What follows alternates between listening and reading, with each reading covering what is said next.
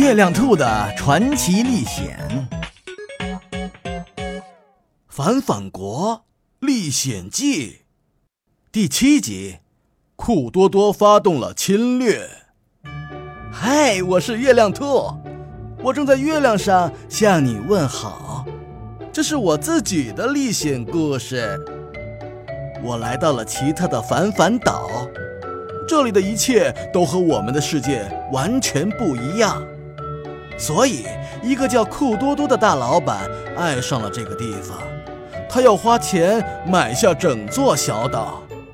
可是，反反岛的居民们却不卖。气急败坏的酷多多老板回到家里，花钱雇佣了很多士兵。我命令你们马上出发，占领反反岛和反反国。他们驾驶着战斗机向反反岛飞去，降落在了街道和广场上。士兵们从飞机里跳出来，每个人手里都端着枪。这一回，酷多多老板要进行一场罪恶的侵略。很快，酷多多的士兵占领了整座反反岛。酷多多。再一次乘坐他的直升飞机降落在王宫里，国王福安三世和我一起都穿好了盔甲，准备和酷多多战斗。没想到，酷多多看都不看我们一眼，就在王宫花园里给他的有钱朋友们打电话。啊，这里真是一个奇特的地方，世界上绝不会有第二个。如果把这里改成一个度假胜地，一定会吸引全世界的旅游者，咱们就会有赚不完的钱。没错，没错，这里的奶牛看门，小狗在草地上吃草，人们开着房子上街，住在没有轮子的汽车里，鲜花给园丁浇水，老人上幼儿园。听了酷多多的宣传，那些有钱人坐着飞机来到了反反岛。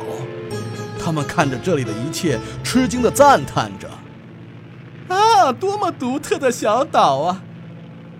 这地方果然是正反颠倒哦，太有意思了。”这些有钱人把消息散播到了全世界，越来越多的人来了。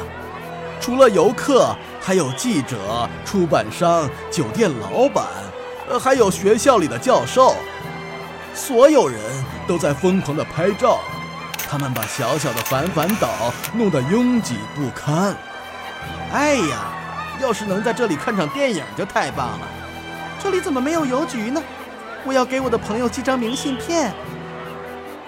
人们提出各种各样的要求，这可难不倒那些有钱人。他们找来了建筑师和工人，在岛上搭建了一座剧院、一个邮局、一个游泳池和一个度假村。